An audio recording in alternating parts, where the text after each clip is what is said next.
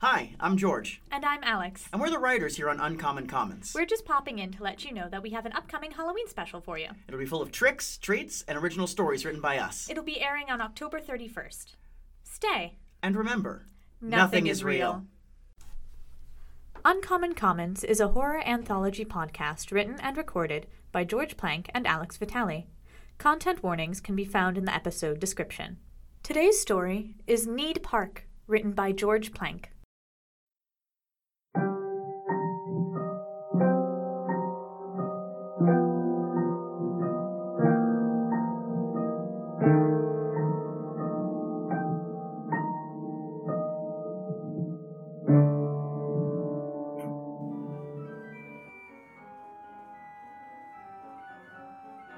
Step right up, step right up, don't be shy. John, what the H-E double frick is going on here, and why are you dressed like a member of a barbershop quartet? Yes, you there. Care to try your luck? No. Come on, all you gotta do is knock over these milk bottles and you win. John, that's where all the milk went? Now what am I going to put in my cereal bowl? Uh, water? Right, right. How silly of me. Anyway, what in God's name are you doing? Isn't it obvious? The carnival's in town. What town? This is an apartment complex. And beside that, why would you be working for the carnival? In this economy, I can't not work for the carnival. It can't. John, we don't pay rent, and there are no shops anywhere. Come on, Jane, don't be such a spoil sport. Just take a swing at it, would ya? Ugh, fine, but I am not paying for this. Congratulations! Here's your prize. This is just your mail. Would you look at that? I guess I better open it.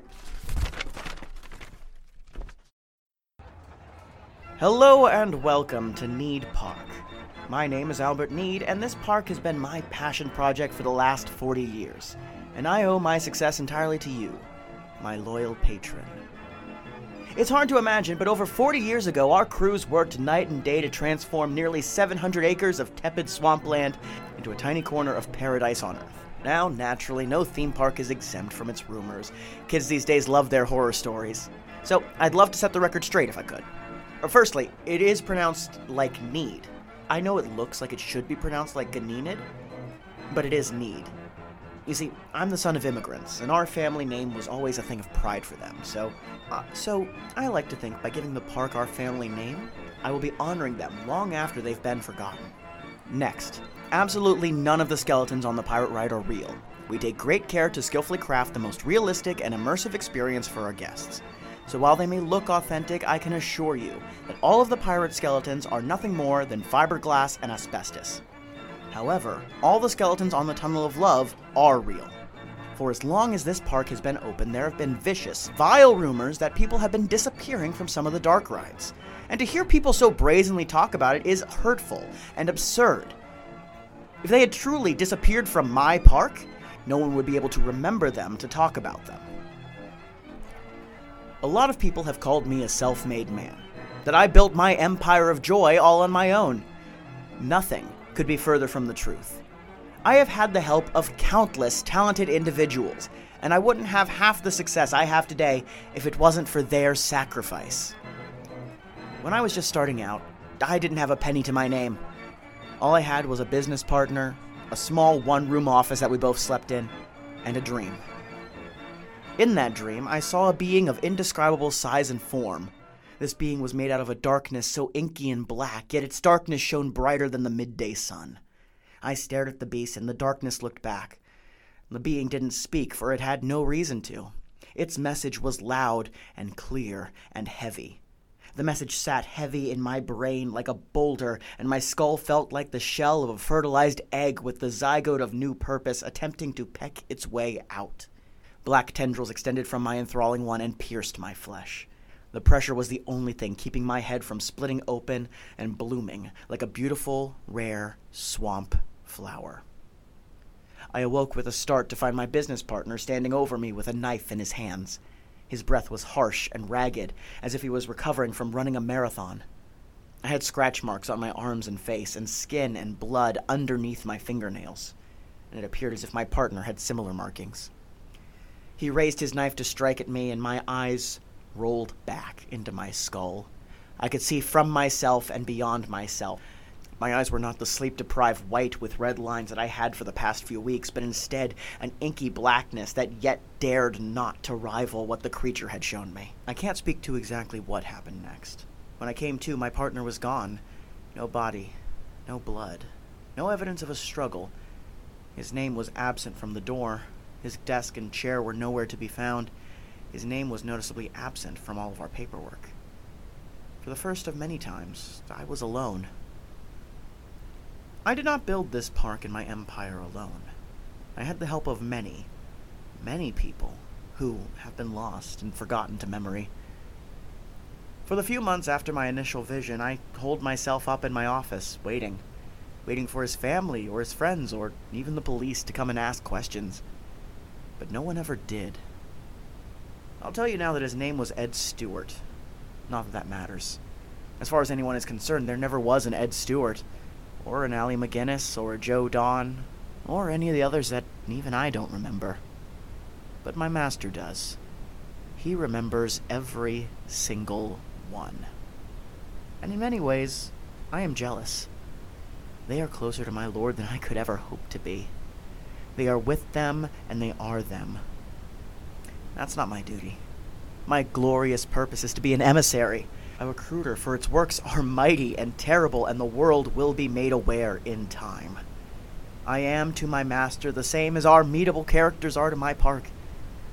My Grim-master's will is unknowable by the human mind. Any lone person would be driven well beyond the bounds of madness, which is why this park caters in half truths.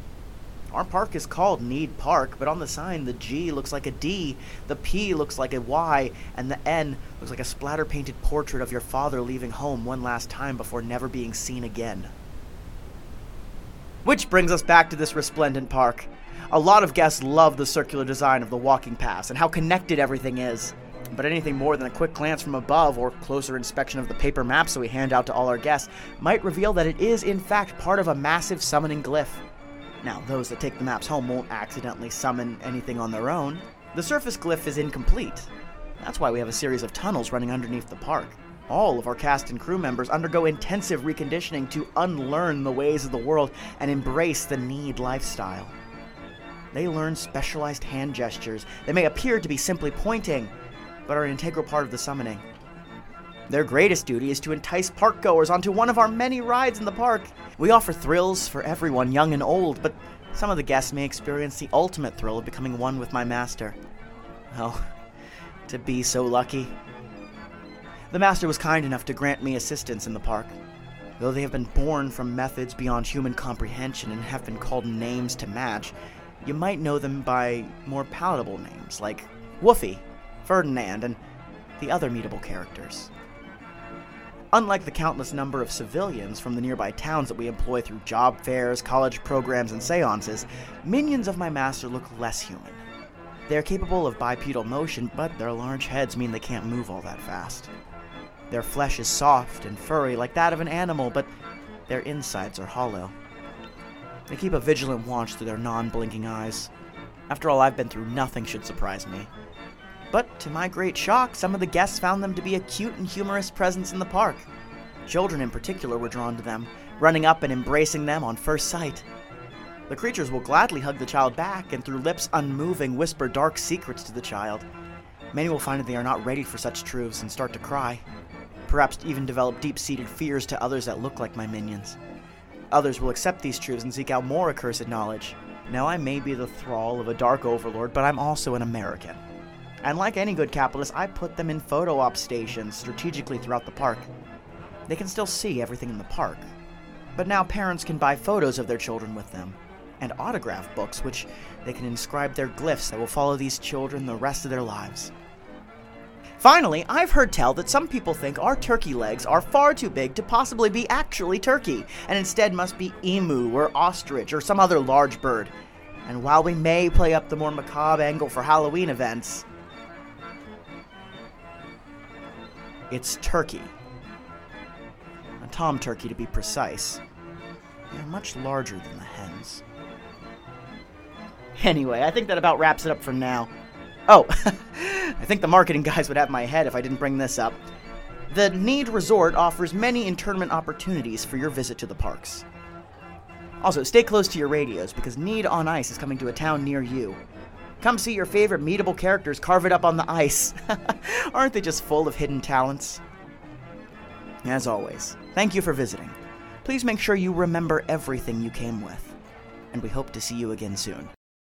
Por favor, manténgase alejado de las puertas.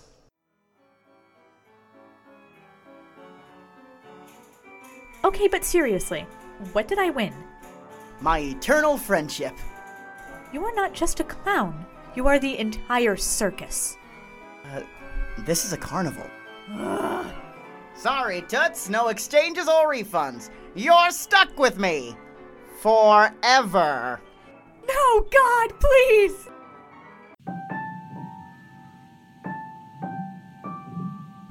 Uncommon Commons is a podcast. It is written and recorded by Alex Vitale and George Plank. Our theme song was written by Charles Adam Robinson, and our logo designed by Sam Vitali Kaufman. Special thanks to our EA, Rebecca Tewksbury.